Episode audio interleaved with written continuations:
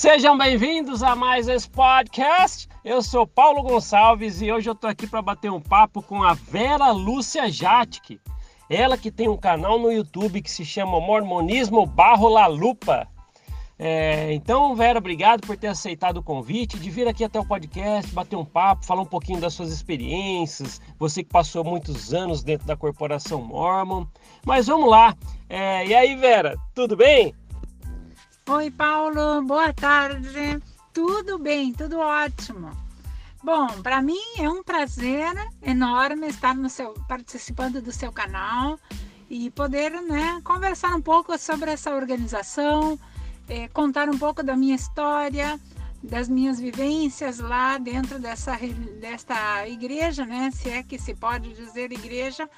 E o seu canal é um canal muito importante porque você como, como um, um profissional dentro da área que estuda a mente, o, é, os, o comportamento das pessoas, consegue entender bem o que acontece com, com um membro da igreja, quando ele diz que tem um testemunho, com o que acontece com as pessoas quando elas têm certas experiências emocionais, sentimentais dentro da igreja e quando ela sai da igreja, o que, o que, o que acontece na mente de uma pessoa é, quando ela está se preparando para conhecer a verdadeira história da igreja e sair dela.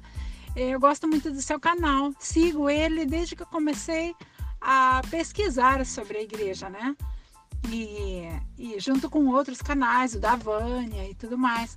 E para mim é uma honra estar participando desse canal. Legal, Vera. Uh, obrigado pelas suas considerações iniciais aí. Mas vamos lá então, né? Conta para mim como é que você conheceu a igreja, como é que foi o processo seu de batismo, o pessoal entender aqui como é que foi sua trajetória. Então, Paulo, foi assim, né? Eu tinha é, em 1991 é, eu conheci a igreja nesse ano aí. Eu morava sozinha, não sozinha, né? Eu trabalhava em casa de família já não morava com os meus pais, mas me considerava católica, porque minha mãe minha avó eram todos muito católicos, e nunca, nunca pensei na ideia de não ser mais católica, né? Mas aconteceu que naquele ano de 1991, é, eu tinha 17 anos e meu irmão mais velho me convidou para morar com ele.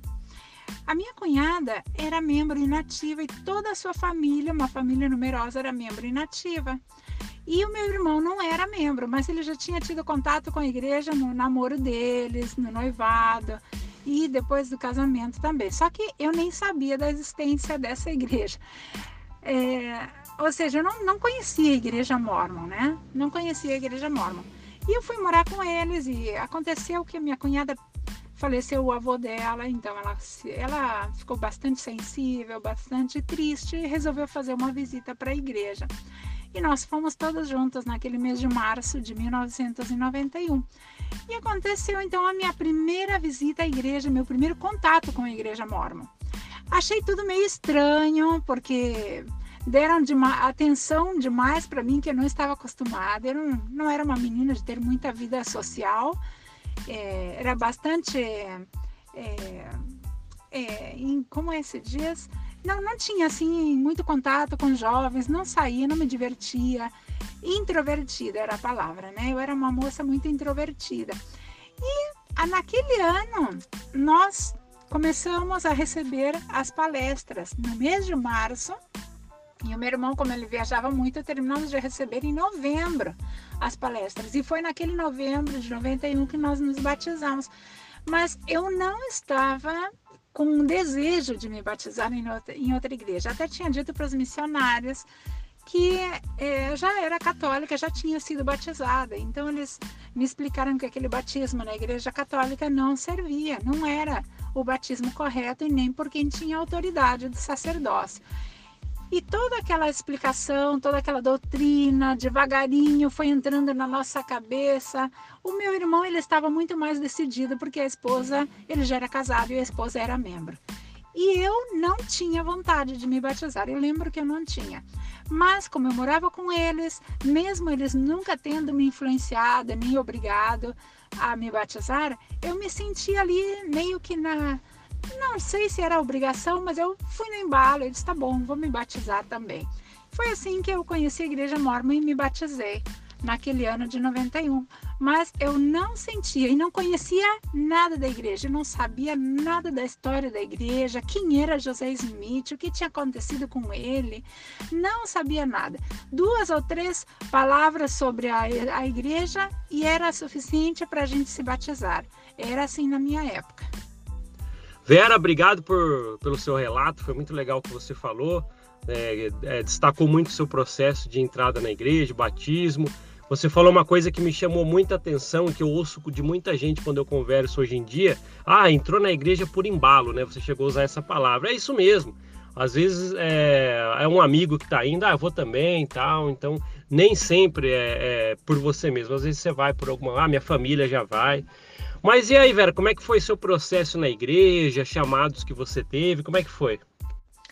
Olha, depois do batismo, é, a ideia inicial dos missionários é fazer com que você se batize. É a orientação que ele tem, que eles têm. Eu falo isso de acordo com o conhecimento que eu tenho agora e a visão que eu tenho agora de como é o processo que a igreja adota para fazer uma pessoa ser membro da igreja, se batizar na igreja, né? A ideia e a orientação que os missionários têm é batizar, não é dar informação sobre a igreja. É estritamente o necessário e o essencial. Eles não fazem questão que a pessoa conheça muito da história da igreja. Por quê? Porque a pessoa não vai se batizar se souber muito. Na minha época não tinha internet, não tinha nada, não tinha forma de saber a história da igreja, como tem hoje. Então é só o que eles falavam. E eles não falavam nada, só falavam de Deus, Jesus Cristo, o plano de salvação, é, que o batismo é a coisa certa, por quem tem autoridade e tudo mais. E eles enfatizam muito de que você é, esse, o batismo é uma decisão muito especial e que Deus está muito contente, Jesus Cristo está muito contentes com essa decisão, que é o caminho certo, é o único caminho que vai te levar de volta ao Pai, ao Pai Celestial. Então a gente não tem muita escolha. Tu escuta aquilo e tu já começa a pensar, então eu tenho que fazer, né? Se é o único caminho, se é a igreja verdadeira, e se esse aí, esse José Smith aí, ele foi profeta de verdade, ele falou com Deus. Então, deve ser que eu tenho que me batizar. E aí foi.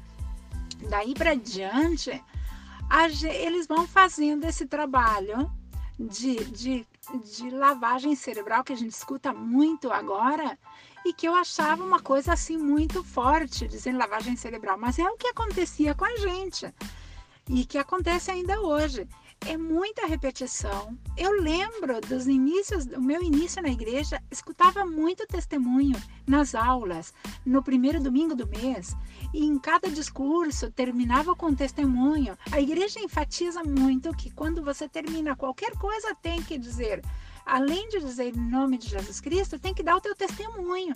Então, você mesmo que não tenha, você vai dizer porque na igreja é assim, você se sente mal se você não tem um testemunho. Todo mundo tem que ter um testemunho. E quem é novo na igreja começa a escutar. Eu sei que a igreja é verdadeira, eu sei que José Smith é um profeta e sei, sei de tudo isso. E daí tu começa a pensar, nossa, tanta gente sabe, eu, eu tenho que saber também.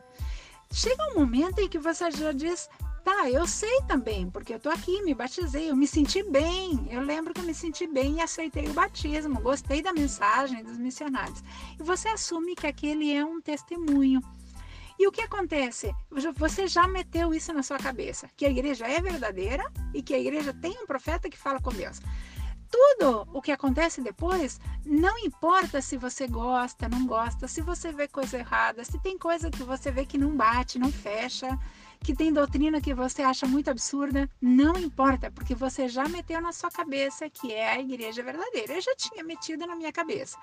Então, a gente aprendia que todos os chamados tem que aceitar, não pode dizer não para nada. Eu aceitava, eu fui secretária, eu fui professora, eh, eu fui conselheira, eu fui presidente de organizações, como a primária, como as moças.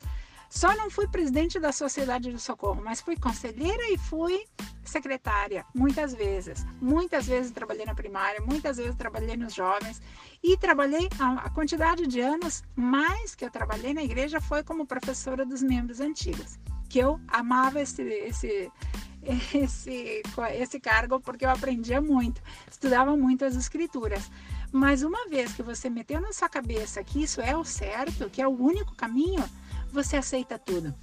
E depois vem a informação que você não tinha, que era do templo. Então, o que acontece com o templo?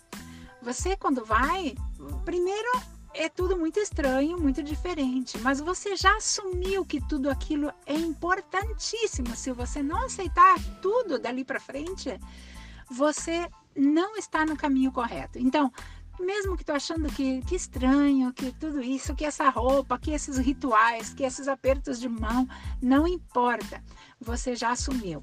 Então, é, tive cargos, trabalhei na igreja, cantava no coro, assistia a conferências da ala, da estaca, conferência geral, participava de atividades da igreja de todo tipo e fiz uma missão de tempo integral. Daí, meu amigo Paulo, a missão, o templo e a missão na igreja terminam de alienar você para a vida. Você foi no templo e você fez missão, a lavagem no seu cérebro na missão é fenomenal.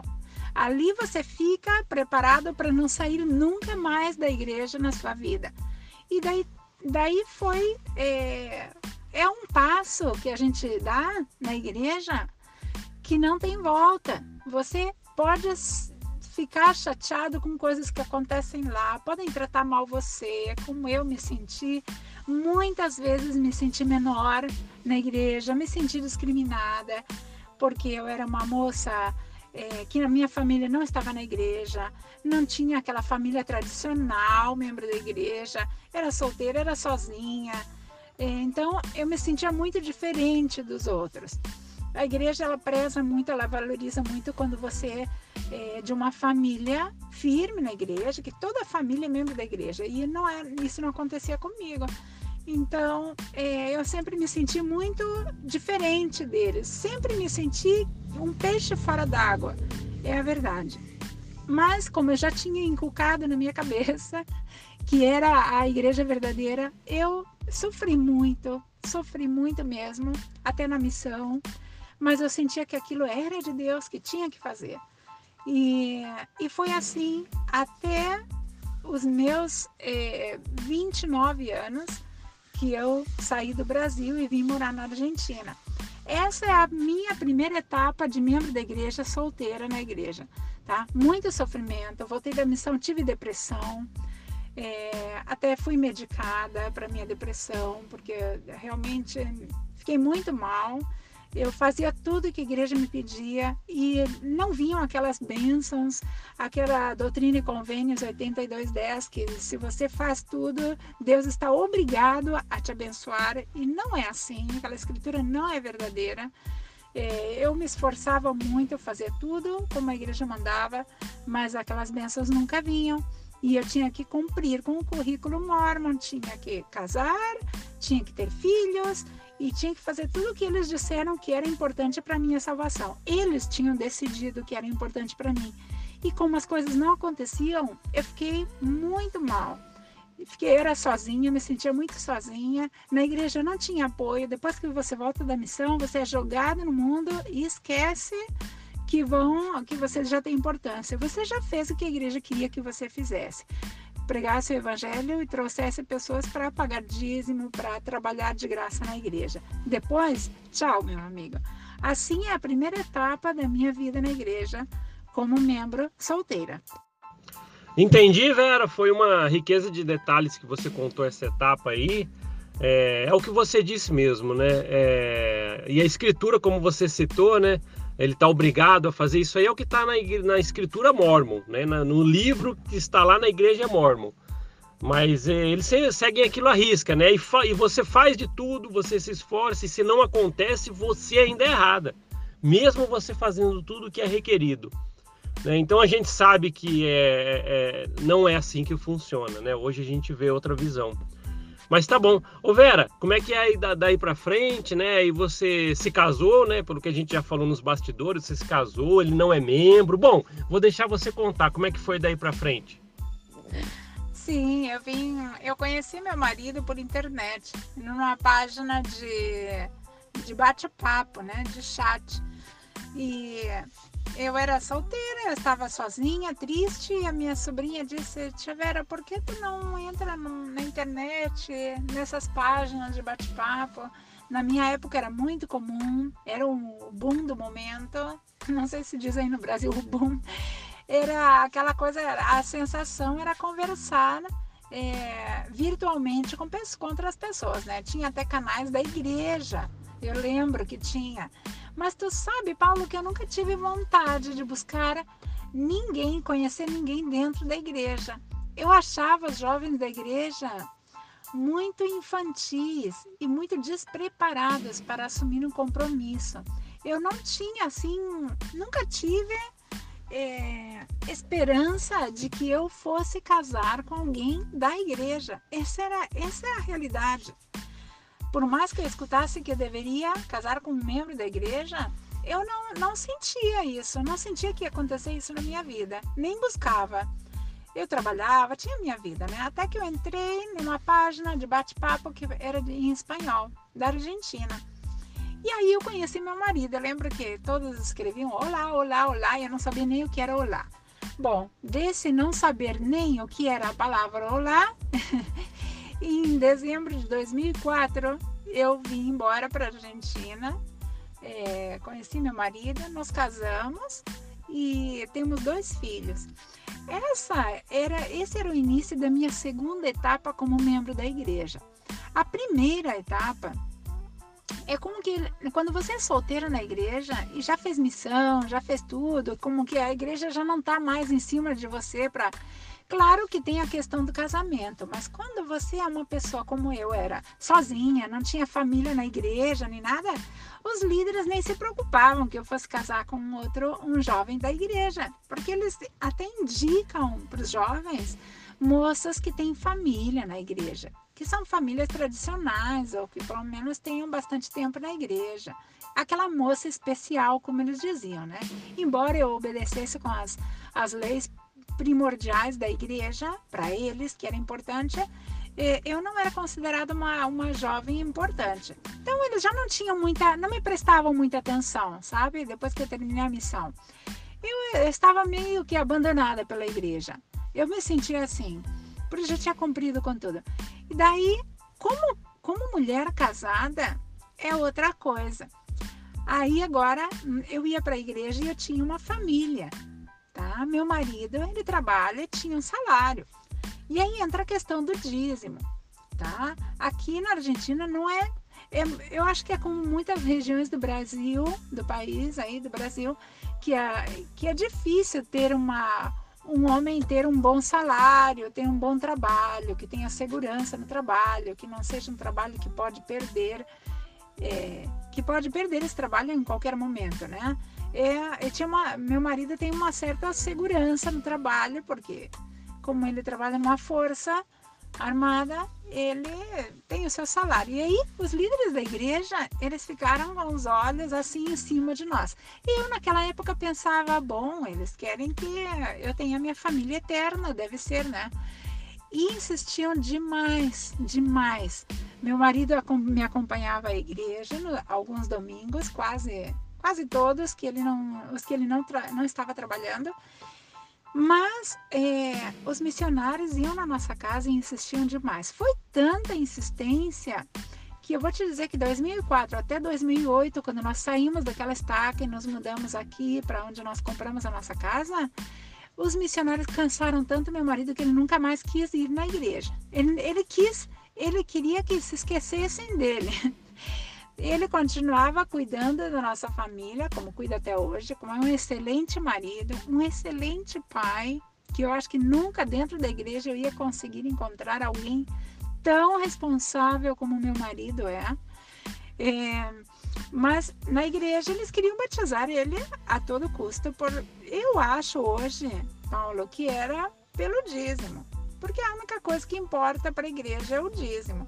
Quando eu não, quando eu não era casada, não importava muito, porque eu ganhava muito pouco, quase nada. E não, não tinha importância para a igreja, mas hoje, hoje era aquela questão, tem família, tem que ser lá no templo. Conta como números, conta como número de sacerdócio, conta como um dízimo, conta como uma família selada no templo. Tudo isso conta para os bispos e o presidente da estaca e a, a liderança diária, como 70 autoridade diária, vem e é uma família mais selada no templo. Tudo isso conta como número para a igreja. A igreja utiliza muito o número de membros, né? A gente já sabe que eles se beneficiam muito com a quantidade de membros e, e selados e tudo mais para justificar muita coisa que agora a gente não vai explicar tudo isso. Mas é, dentro da igreja, casada e tendo o marido não membro, é, foi uma prova muito grande para mim também, muito grande, porque a igreja ela não tem não tem a, a mesma atitude com uma pessoa, com uma mulher que tem o marido lá dentro da igreja com ela, que tem o sacerdócio, que participe das reuniões, que, que, que faça parte do grupo, aquele grupo é, dos homens da igreja, né? Então eu era sozinha, eu ia para as reuniões sozinha, eu ia para as conferências sozinha, estava sempre sozinha. Então eles não me valorizavam muito. Eu trabalhava como louca na igreja, mas não era reconhecida. Sabe que eu dava ganância para a igreja, dava lucro, ganância aqui em espanhol, dava lucro para a igreja, mas a igreja não me valorizava. Qualquer probleminha, qualquer coisa, ah, é Vera. Qualquer, me envolveram num montão de problemas que eu nunca tive nada a ver, mas é porque a Vera estava ali junto e era a Vera. E nossa, no, com meus filhos nós nos preocupávamos em cumprir com tudo e, e, ser super obedientes e super. É, meus filhos eram muito reverentes na primária, na sacramental, mas nunca era suficiente. Por quê? Porque nós éramos sozinhos. Eu notava, era tão visível a diferença que faziam para mim. É, tinha atividades dos jovens que meu filho, por último, ele já tinha 13 anos e já participava dos jovens. Eles cobravam mais de mim quando eu tinha que pagar por uma atividade, um acampamento, que para os outros jovens. Para te ter uma ideia, eu tinha que pagar quase o dobro.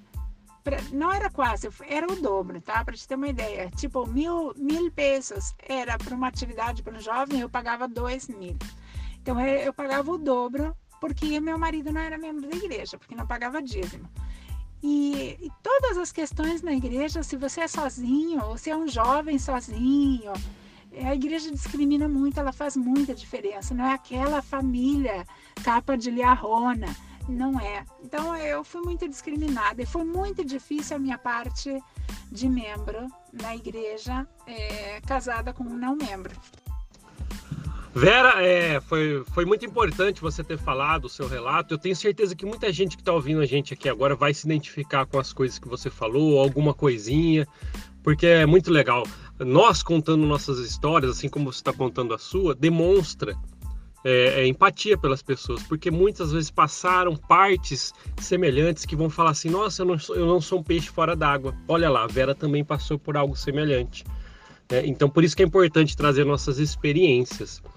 Mas tá bom, é... e o que, que aconteceu então para você sair da corporação, da igreja? Qual, qual o momento que você começou a pesquisar? E já emenda para mim um pouquinho, é, porque a gente vai ter que entrar nesse assunto, da onde surgiu a ideia do canal.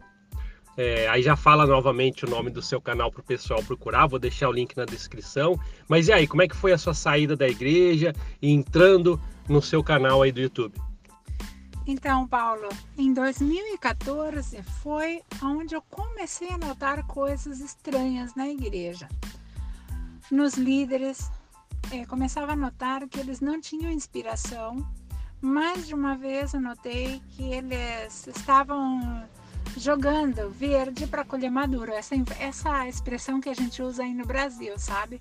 Em mais de uma entrevista que eu, que eu fui com, com o bispo, com, com três bispos diferentes que eu tive nessa última aula que eu frequentei, que eu frequentei por 10 anos, a última aula, aula, onde foi que eu saí da igreja é, com esses três bispos, eu participava, eu ia nas entrevistas e eu comecei a notar que eles não têm inspiração de Deus coisa nenhuma. Comecei a desconfiar aí. Uma vez, por causa de um comentário que eu fiz no Facebook, é, um bispo, que foi o segundo bispo dessa ala aí que eu, que eu frequentei, ele disse, irmã, imagina se as pessoas veem esse comentário e, e começam a pensar mal né, das, das irmãs. E, e, eu comecei a notar, não, mas esse comentário não era. E, esse bispo, ele chamou o presidente da estaca, que era primo dele, para me ameaçar com uma ação disciplinar por causa de um comentário que eu escrevi. Esse bispo, ele fazia um mês que ele estava ali na nossa aula, como bispo. Ele era novo na estaca, ele não era nem da nossa estaca, ele era primo do presidente da estaca e esse presidente da estaca trouxe ele para nossa ala. Eu acho que ele alugou o apartamento e tudo, colocou ele ali porque ele estava desempregado. Deram trabalho para ele na manutenção das capelas e já botaram ele como bispo porque necessitavam trocar de bispo. O outro bispo já fazia quase 10 anos que era bispo. Então, eu fiz uma vez um comentário numa outra publicação que não era minha publicação, e eu disse: Olha, então, para uma amiga minha ali da mesma ala, né? eu disse, então, há, há algumas pessoas na igreja, algumas mulheres pensam que podem é, enganar a Deus só por usar uma saia até o tornozelo ir todos os domingos para a igreja, ela pensa que pode enganar Deus. E, mas não está enganando, Deus não se deixa enganar, né? E esse novo bispo foi avisado, não sei até hoje, não sei por quem, porque eu não tinha quase ninguém no meu Facebook, só essa, essa amiga e umas poucas outras. Uma delas deve ter ido levar o, o comentário meu para o bispo e ele chamou o presidente da estaca e no domingo seguinte estava o presidente da estaca ali. Nossa, eles fizeram eu chorar dentro da, da sala, sabe? Eles me disseram, irmã, isso não é um comentário de uma mulher da igreja, de uma irmã sude. Isso é um comentário maldoso você foi influenciada por Satanás, tu imagina, todos vão pensar, o que, que as pessoas vão pensar agora da esposa do bispo? Eles pensaram que eu estava falando da esposa do bispo, porque ela usava saia até o, até o tornozelo. Poucas ali usavam saias como ela, mas essa outra, de quem eu falei de verdade, porque era uma pilantra, é, ela usava também saia assim, bem comprida. Então o presidente da estaca e o bispo pensaram que eu falei da mulher dele. Daí eu pensei, nossa, mas eles não têm inspiração, eles não, não têm um manto sagrado, eles não sabem é, até o que acontece comigo sem que eu diga nada. Como eles podem ter pensado que o meu comentário foi para a esposa do bispo se eu nem conheço, eu não sabia nem o nome dela? Comecei a fazer um clique na minha cabeça disso. Eu disse: eles não têm inspiração. Depois, outras entrevistas com ele, com outro bispo, que foi o seguinte. É, quatro anos depois, em 2018, eu comecei a notar que não tinham inspiração. Eles não sabem nada da vida dos membros. Se tem um membro ali que, que é ruim, que está fazendo coisas até ilícitas, até criminais, é, e sendo membros da igreja, tendo um cargo, e tendo sacerdócio, e tendo tudo, eles não se dão conta, eles não sabem de nada. Essa coisa de que são inspirados e que têm um manto que podem saber receber revelação de Deus para ala é tudo balela, é tudo mentira. E eu comecei a notar aquilo. Aquilo foi começando a abrir os meus olhos. Até que aconteceu um episódio, que eu não vou entrar em detalhes, quanto a dinheiro e eu comecei a buscar, porque foi algo que me chamou muita atenção. E eu comecei, eu fui buscar na internet informação sobre como é, se os líderes da igreja recebem dinheiro, porque desde que eu tinha me batizado na igreja em 91, eu escuto que a igreja não tem um clero remunerado. Não era o que todo mundo escutava na igreja e escuta até hoje. Hoje, se você disser para um membro super ativo na igreja que as autoridades gerais todas elas, todas elas, depois de, um, de, um, ah, de quem trabalha para o sistema educacional da igreja e é presidente de missão, dali para cima, todos cobram salário, os 70, todos eles, as autoridades gerais recebem o salário até o último dia da vida delas e a esposa continua recebendo. Então, eu não sabia disso, não sabia nada disso. E eu busquei, os líderes cobram um salário, recebem um salário? E aí veio, eu encontrei uma página, um canal no YouTube, que é Pesquisas Mormonas, em espanhol, que mostrava o salário das autoridades gerais. E eu fiquei horrorizada, horrorizada, porque eu ensinei na minha missão, nas aulas, em tudo quanto é lado, eu ensinei para muita gente que a igreja não tinha um clero remunerado, que ninguém recebia dinheiro para trabalhar na igreja. E eu ensinei mentira toda a minha vida. E eu também acreditava, também pensava que era verdade. E os líderes recebem. Minha coisa era dos líderes locais, que eu, as autoridades gerais eu já sabia que ninguém recebia dinheiro. Era o que era a informação que eu tinha. Então, eu recebi essa. Não, sobre os líderes eu nunca fiquei sabendo. Se eles recebem ou se eles pegam algum dinheiro de forma ilícita aí dentro da igreja, é outra coisa que eu não posso afirmar e nem sei de nada. E a igreja nem, nem tem, nem publica nada disso. Para todos os efeitos, nenhum líder na igreja recebe dinheiro, né? Agora, as autoridades da igreja, sim, recebem muito dinheiro tem todos os gastos pagados pela igreja, todos os gastos de todas as autoridades, e, é, e eu não sabia disso. Eu fiquei horrorizada. Mas isso, como diz a Vânia Moore, é só uma a ponta do iceberg. Daquilo, dali para frente, eu comecei. Acho que o segundo ou terceiro vídeo eu já encontrei por um assunto que eu busquei, encontrei o canal da Vânia Moore. e depois encontrei seu, depois encontrei do Tom, que é a minha história no mormonismo. É, daí para frente, só comecei a descobrir toda a sujeira da igreja mormon, dessa corporação que não tem nada de igreja, que é uma empresa com fins de lucro. É uma organização mundial para enriquecer os seus bolsos, para fazer fortuna à, à custa da fé das pessoas. E isso foi o que eu descobri. Eu comecei a investigar a igreja em abril de 2019. E em julho de 2019 eu já estava resignada. Eu solicitei a resignação dos meus filhos e a minha. E a igreja teve que me dar, porque eu, eu fiquei louca, eu quase estava rodando a baiana, como se diz, aí no Brasil. Eu disse que eu ia ir para um canal de televisão se eles não me dessem, porque eles queriam me negar a resignação aos meus filhos que eram menores de idade. Eu disse, eles se batizaram porque eu assinei e agora vão sair porque eu estou assinando. Senão eu vou para a televisão com o advogado e eu quero ver. E daí eles me deram em seguidinha, em seguida me deram a resignação nossa. E saí da igreja. Só que acontece, Paulo, como você também deve ter passado por isso, e muitas pessoas estão passando por isso agora, quando você descobre que a igreja é uma farsa, que é tudo mentira, é, você começa a ficar enlouque... É, você começa a enlouquecer. E eu comecei a ficar, e agora? No que, que eu vou acreditar? Se tudo é mentira? E, e não é nada verdade? E onde é que está a verdade? Então, e tudo que eu descobri sobre a igreja eu queria botar para fora, eu queria comunicar às pessoas, eu queria que todos soubessem disso. E foi essa uma das razões que eu criei um canal no YouTube que é, é Mormonismo Bajo la Lupa, ou seja, o mormonismo sob uma, uma lupa, né? a visão de uma lupa. Ou seja, para você descobrir a história verdadeira, você tem que ir lá, olhar bem de pertinho e aquelas letras pequenininhas de, de bula de remédio, aquela que, que não, não é a informação mais fácil de encontrar.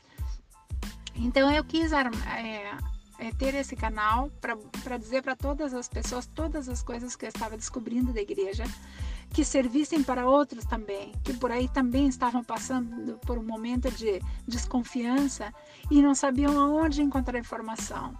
E graças a que alguém publicou informação que encontrou sobre a história verdadeira da igreja, eu pude conhecer. Se ninguém tivesse publicado, hoje eu estaria lá na igreja sendo enganada e sofrendo muito dentro da igreja mormon com os meus filhos. Então, graças a muitas pessoas que pensaram eh, em publicar o que descobriram, eu disse: eu vou fazer a mesma coisa. E também, já de passagem, me aliviava a minha mente, a minha cabeça, que parece que ia explodir de tanta informação e de tanta decepção. Eu me senti defraudada, me senti eh, enganada pela igreja e eu precisava fazer isso para até para minha sanidade mental e também para mostrar para muitos membros daqui da minha estaca é, que eu saí da igreja porque descobri, descobri que ela não é verdadeira. Porque logo que eu saí, o bispo disse no púlpito que eu era uma inimiga da igreja, que eu estava falando mentiras da igreja e que a partir daquele momento eu já não era mais membro da igreja, nem os meus filhos. E eles não sabiam, nem sequer sabiam que eu tinha pedido a resignação. Então eu precisava comunicar para as pessoas o que eu descobri e por que eu saí da igreja. Essa foi minha razão e a razão pela qual eu criei esse canal. Vera, obrigado por ter falado aqui sobre essas coisas, toda a sua história. É muito legal. Vou deixar o link do seu canal que você disse aí na descrição para o pessoal conhecer, quem ainda não viu. E lá, conjunto com você, ter novas percepções, assim como, como ouvem a gente aqui, outros canais, e você também é, é, tem algo a dizer que muita gente pode se identificar. Mas, Vera, que legal, né? E queria convidar você para fazer suas considerações finais, deixar um recado pro pessoal, pede para todo mundo ir lá no seu canal ver você. Fica à vontade aí. Bom, meu recado para os para aqueles que são membros da igreja ativa, se escutarem esse áudio, aqueles membros que estão mais ou menos ativos, que estão desconfiando de alguma coisa na igreja, aquelas pessoas que não desconfiam da doutrina, mas se sentem mal lá dentro, sentem que tem alguma coisa que não encaixa, que elas não se sentem bem naquele lugar. Também queria falar às pessoas que por aí, de alguma forma, pegam no, no, o bonde andando com esse canal e nunca conheceram a igreja, não sabem não, não, nunca foram membros e por aí já só uma vez escutaram sobre o mormonismo, que investiguem. Investiguem a todas essas pessoas, é, membros, não membros, inativos, mais ou menos ativos, inativos, investiguem. Busquem saber informação sobre a igreja, aquela informação que a igreja não ensina na escola dominical, que a igreja não ensina nas conferências, que a igreja não ensina no discurso no púlpito busque informação. A maioria da informação, a maior parte da informação sobre a real história da igreja estão nos principais livros da igreja que ela nunca traduziu nem para português nem para espanhol. Mas graças a muitos ex-mormons, que nós somos o bicho papão, nós somos o monstro da história, é, descobrimos por meio de muitos que, que puderam dominar o inglês e falam inglês e português, ou inglês e espanhol, puderam traduzir esses livros.